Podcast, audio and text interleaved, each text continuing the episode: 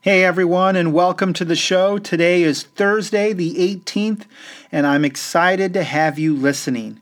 It's been almost four and a half weeks since we started our Lenten journey, and I was looking back at all the scripture passages we've prayed through and the number of prayers we've said together. It's wonderful to see how God is speaking through our prayers and see how we are responding to His Word. I hope you are finding this time to pray Scripture daily a welcoming addition to your day and a source of receiving God's love. Today, I want to talk about an English idiom that shows up several times in Scriptures. It's an idiom that implies that we are beginning to see things with more clarity, that situations are more clearly and accurately seen. And that idiom is and the scales dropped from their eyes. The scales that fall from our eyes is imagery to imply that we finally realize the truth about something after a period of confusion or being deceived. This is a reference to the story of Saul, who was a huge persecutor of the church and early Christians he has this miraculous visit from Jesus on the road to Damascus where he loses his sight only to regain it later when the scales fall from his eyes and immediately he is baptized. From then on, Saul began to be the biggest supporter of the church and went on to help establish Christianity throughout Europe, and he is remembered as the Apostle Paul. But the moment in the book of Acts when the scales dropped from his eyes, Paul saw the error of his ways and fully embraced God's vision for salvation through the Son. Now, I've been a Christian for the last 15 years and a priest for the last six, and I can honestly say that I have had only two moments when I can describe as if scales were dropping from my eyes or moments in which clarity and perspective were given.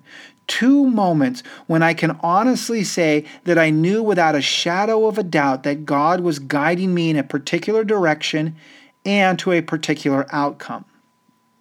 Two moments that lasted no more than five minutes when I felt God nudge me directly to where the scales could be described as dropping from my eyes two moments in a sea of 15 years of thousands of moments when my perspective had been cloudy and I had to discern my way forward. So, my question is what do we do in the sea of moments when it isn't clear how God's calling or nudging us? How do we know and hear God then? Well, this is when I remember Elijah and his hearing of God at Mount Horeb. Here, what we read is that God had every opportunity to speak in the extraordinary events the strong wind, the fire, and earthquake. But Elijah doesn't hear God then. Often, we also look for the extraordinary to hear God's voice, as if that is the only way we know for sure God is speaking. But God actually showed up in a soft whisper to Elijah. It is as if the emphasis on God speaking in the everyday moments isn't in the extraordinary, but rather ordinary.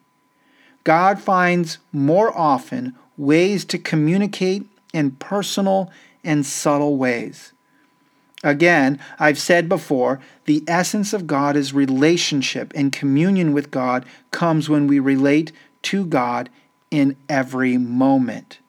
God wants to communicate through relationships.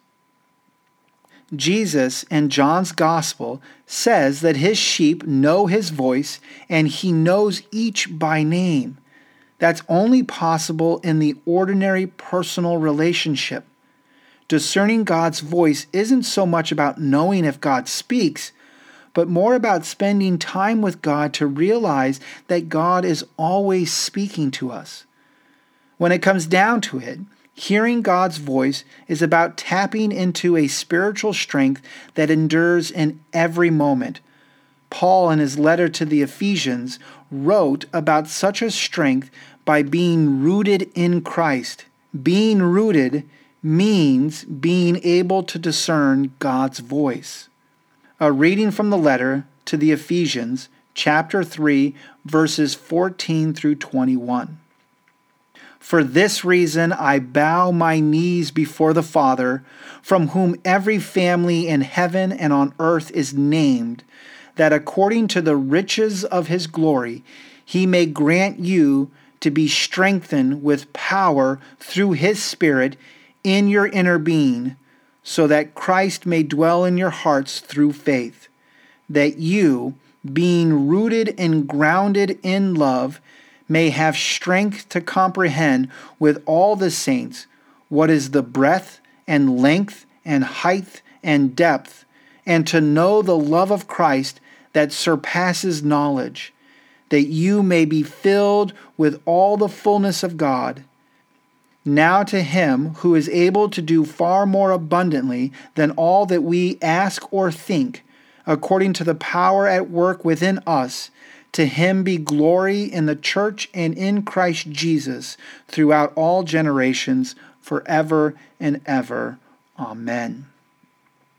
Words that stand out for me are rooted, comprehend the breadth, length, depth, and height, filled with the fullness of God, and far more abundantly.